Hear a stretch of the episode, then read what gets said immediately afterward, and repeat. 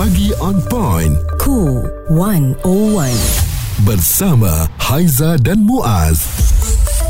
Pelbagai perbincangan kita bawakan bersama untuk anda termasuklah ya yang dibincangkan semasa dan juga sosial dan baru-baru ini ah, di Twitter ada satu perkongsian melalui Arif Peter mm-hmm. yang mana dia telah pun berkongsikan bagaimana ah, satu perjalanan melibatkan 27 tahun katanya ayahku berjuang untuk menuntut pampasan bakun hidroelektrik yang menenggelamkan kampung kami akhirnya diambil tindakan oleh Yang Berhormat uh, Datuk Seri Anwar Ibrahim. Mm-hmm. Nampaknya video tersebut dan juga kenyataan tersebut telah pun uh, viral dan telah mendapat um, beramai feedback daripada pengguna media sosial. Kami tak dapat lagi Umar Club tak dapat lagi Datuk Seri. Jadi Datuk Seri uh, di sini saya juga uh, nak berterima kasih kerana kerajaan Datuk Seri uh, mengambil berat berkenaan dengan tuntutan pampasan kami dan sekarang dah berada kes ni dah berada di MOF saya terima kasih banyak Datuk Seri. Saya sampaikan terima kasih daripada untuk uh, penduduk Umar Club. Memang berterima kasih kepada Datuk Seri kerana memang berat tentang nasib kami sama ni Datuk Seri. Sebab selama ni suara kami kecil Datuk Seri. Tak didengari langsung. Tapi dengan kerajaan Madani sekarang saya kami bersyukur Datuk Seri.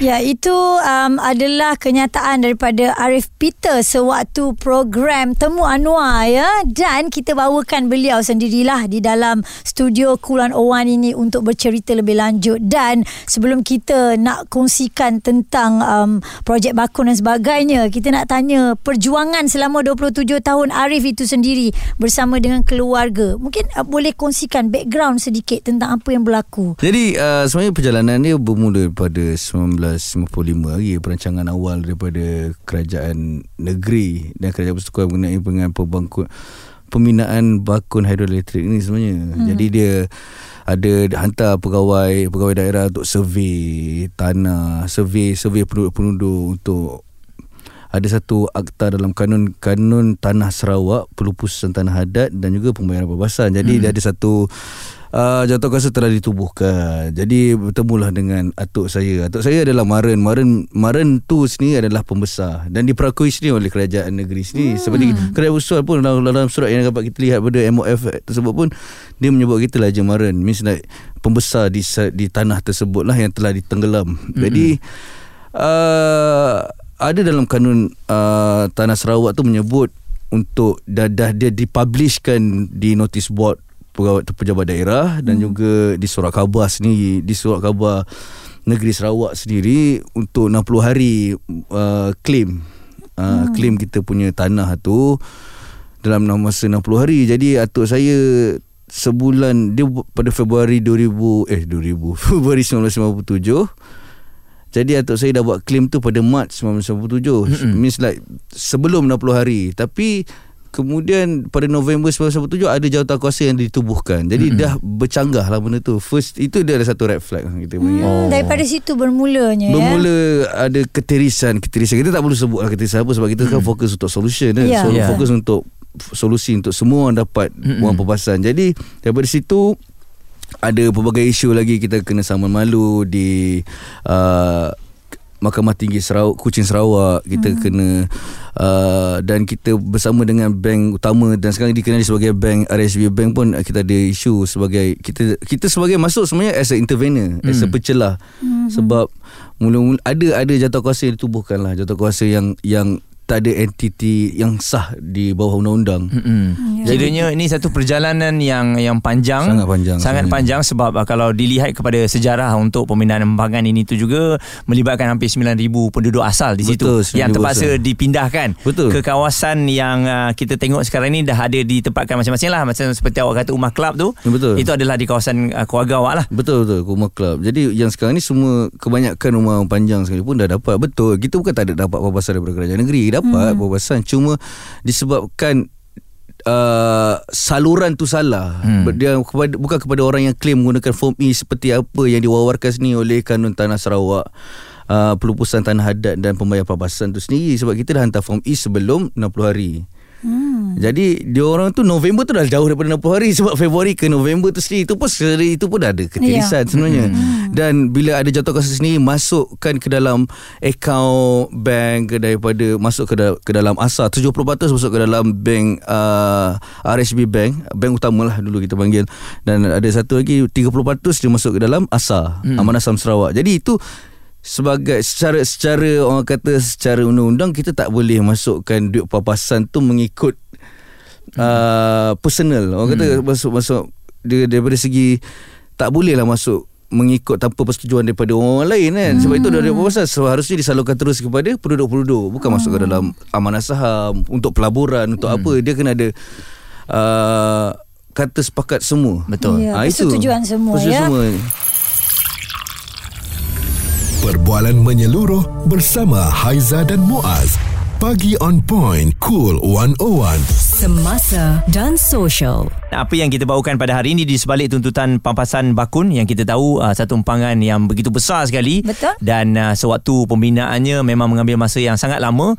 Walaupun pada perbincangan awalnya difahamkan pada 1960-an dah ada dah. Tapi beberapa kali uh, terpaksa dihentikan atas beberapa permasalahannya. Dan sehingga sekarang tiba-tiba keluar nama uh, Arif Peter ni yang telah pun memberanikan diri lah saya kata uh, memberitahu kepada PM mengenai apa yang uh, telah berlaku sekarang ni dan berterima kasih kepada PM setelah 27 tahun penantian. Mm-mm. Muaz, saya nak recap balik sedikit tentang projek bakun ini. Antara fakta-fakta menarik yang anda kena tahu, empangan bakun ini menjadi empangan jenis CFRD yang tertinggi di dunia dengan ketinggian 205 meter dan tasik bakun menjadi tasik terbesar di Malaysia ini mengikut isi padu dan juga uh, luas permukaan. Dan stesen jana kuasa bakun akan menjadi, sedang menjadi penjana elektrik terbesar di Malaysia mengatasi empangan pergau dan talian penghantar bawah laut bakun menjadi yang terpanjang di dunia mengatasi talian penghantar dari Norway ke Belanda. Ha, ini cerita mm-hmm. dia sangat best dan orang kata ada re- rekod-rekod dan fakta.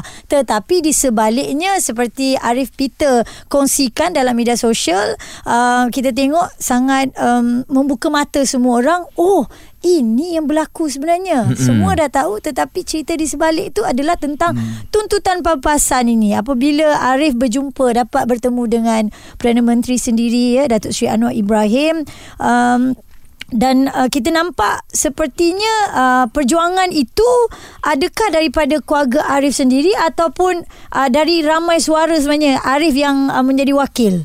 Dia sebenarnya macam ni uh, Ramai orang salah faham Kata macam Because of First thing first adalah Pertama sekali Atuk saya Mendiang atuk saya sini adalah Maren hmm. Maren means like, Kita cakap pembesar kat sana hmm. Jadi sebagai wakil kepada rakyat sana lah Untuk mengambil pampasan ni Dan kita pun mengikut segala prosedur semua dia sebenarnya keluarga saya telah membuat MOU Memorandum of Understanding bersama dengan penduduk-penduduk tanah uh, penduduk-penduduk Umar Club, hmm. Umar Panjang Umar Club. Jadi melantik ayah saya untuk handle kes ni. Hmm, meneruskan legasi meneruskan legasi mendiang, ni. Jadi Alhamdulillah berjaya lah. Sebab kita pun dah berjaya buktikan kat Mahkamah Tinggi. Uh, Bintulu dan Kuching sendiri Kita dah berjaya di Mahkamah Tinggi Mendapatkan hak tersebut. Uh, Namun kita ada isu dengan Form A lah. Form A kita daripada pegawai daerah Di pejabat daerah sana lah. Jadi kita kena tahu Kita dah cuma nak tahu apa status Sebab dah tak ada siapa boleh uh, Agihkan selain daripada keluarga kita sekarang. Ya. Sebab dah yang jawatankuasa tu dah di strike out.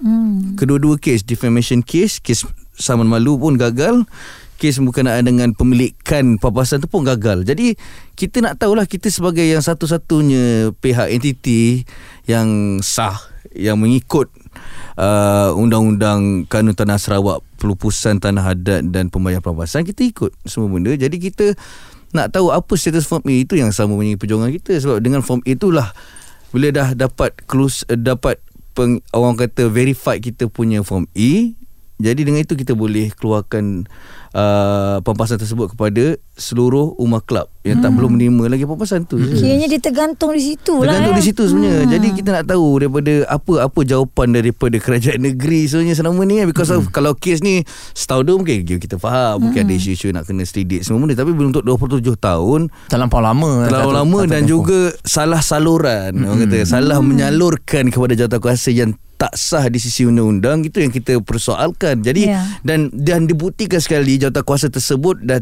tidak sah mm-hmm. dan juga gagal dengan saman malu mereka terhadap kami sebagai uh, intervener ataupun pencelah dan juga pemilikan pampasan tersebut. Hmm. Jadi seharusnya kepada kita lah untuk menyalurkan bukan kita ambil untuk diri kita sebenarnya kita ambil untuk orang Penduduk, kampung ya. sebab ada keterisan orang kata ada keterisan yang berlaku.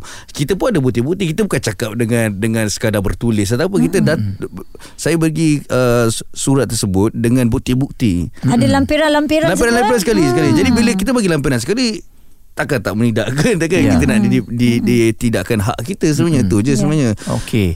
Jadi, ini ada respon yang Respon lah begitu positif cepat jugalah. Saya rasa cepat, tak dia sampai sangat setahun. cepat. Tak sampai Ya. setahun lah Baru Yep. dalam 2 bulan kita hantar ke Integrity Malaysia Hmm. ha, Jadi bila kita hantar ke Integrity Malaysia Sebab kita nak laporkan ada keterisan lah ke dalam ni Jadi kita pun uh, Along the way tu kita belajar juga eh, Kita belajar juga Kita nak buat macam mana strategi Prosesnya. Ya yeah, strategi ni tak jadi Strategi macam mana kita nak keluarkan saja ha, Itu lah kita ada strategi yang dah Berkurun-kurun Jadi kita memohon pada Proposal amicable solution lah Amicable solution means like uh, Proses yang macam kita buat uh, secara peace lah. Tak ada kita nak sama menyamai. Kita nak secara peace sebab bagi saya solution ni senang. Orang nak wang pampasan dan kita dah ada form E. Kita sebagai wakil kepada penduduk-penduduk rumah kelab. Itu saja. Tadi dia sangat easy. Kita sebagai itu akan mengagihkan. Ya. Kalau ada kerjasama daripada kerajaan negeri untuk memantau bagaimana kita agihkan pun kita tak ada masalah. Lagi senang lah. Lagi senang daripada kerja usahawan sendiri pun. Kita Ya. sebab kita bersiap sedia kita tak ada benda nak uh, hanky-panky ke atau Ya. benda-benda yang kita cuba lakukan di belakang. Responsif menyeluruh tentang isu semasa dan sosial. Pagi on point bersama Haiza dan Muaz. di Cool 101. Kita harapkan perkongsian ini sedikit sebanyak dapat membuka mata anda Mhm. mm-hmm. dengan isu yang sedang uh, dibincangkan mm-hmm. iaitu di sebalik tuntutan pampasan bakun uh, Arif Peter antara individu yang berani untuk menyuarakannya dan ianya viral melalui Twitter mm-hmm. uh, sebab tu kita bawakan dia untuk bercerita mengenai perkara yang sebenarnya lah eh, apa Ya. yang berlaku. Ya, okey. Bila cerita pasal tuntutan tadi Arif dah kongsikan semua apakah perjalanannya, prosesnya, cabarannya. Dah 27 tahun Arif kan dan hmm. sekarang ni pun dah sampai ke MOF insya-Allah. Kita InsyaAllah, doakan insyaAllah. akan settle dengan segera. Kita tak nak apa-apa, cuma nak pampasan aja bak Pampasan kata Arif. untuk diberikan lah. Okey, projek bakun yang berada di tempat awak hmm. dari pemantauan awak sendiri anak muda kan, peluang pekerjaan di sana macam mana eh? Sebab yang kita tahu apabila dibuka peluang pekerjaan, uh, kemajuan segalanya ada di sana. Betul. Uh, this macam ni sebenarnya bu, uh, bukan tak ada kemajuan. Cuma sangat lewat lah. Sebab kita di, di, di sangat di ulu kampung kan. Jadi hmm.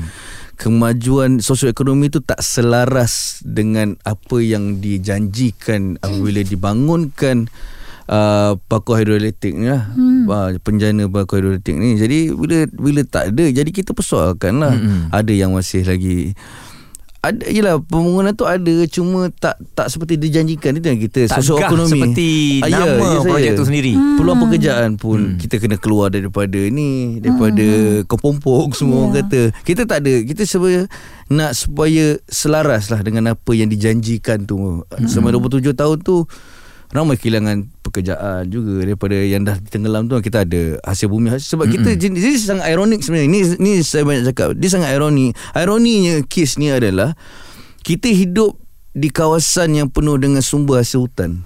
Flora, fauna. Flora fauna. Kita ada gaharu, kita ada balak, kita ada macam-macam lah.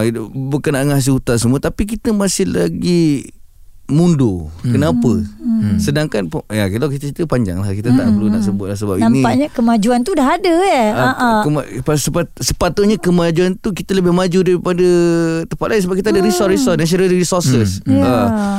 Jadi itu itu apa apa saya concern saya bimbang lah. Jadi kita suarakan ni supaya hak-hak yang sepatutnya bukan daripada rumah kelab saja sebenarnya hmm. pada keseluruhan rumah keseluruhan rumah panjang yang ada tu diberikan peluang daripada segi pendidikan pun kita kita kita macam macam ni lah takkan 2023 ni kita masih ada lagi pergi sekolah dengan jalan yang tak berturah hmm. macam tu dengan satu lagi tak tak ada pejabat-pejabat pejabat-pejabat contoh pejabat uh, pejabat ke, bukan kementerian macam pejabat daerah, Daerah. yang ada dekat kawasan Sungai Asap Klinik tu. kesihatan klinik ada? kesihatan ada tapi nak kena tak cukup sebab kita kalau nak pergi ke hospital pun jauh di Bintulu tu. Jadi jadi kita kita suarakan benda tu lah. Ya, jadi ya.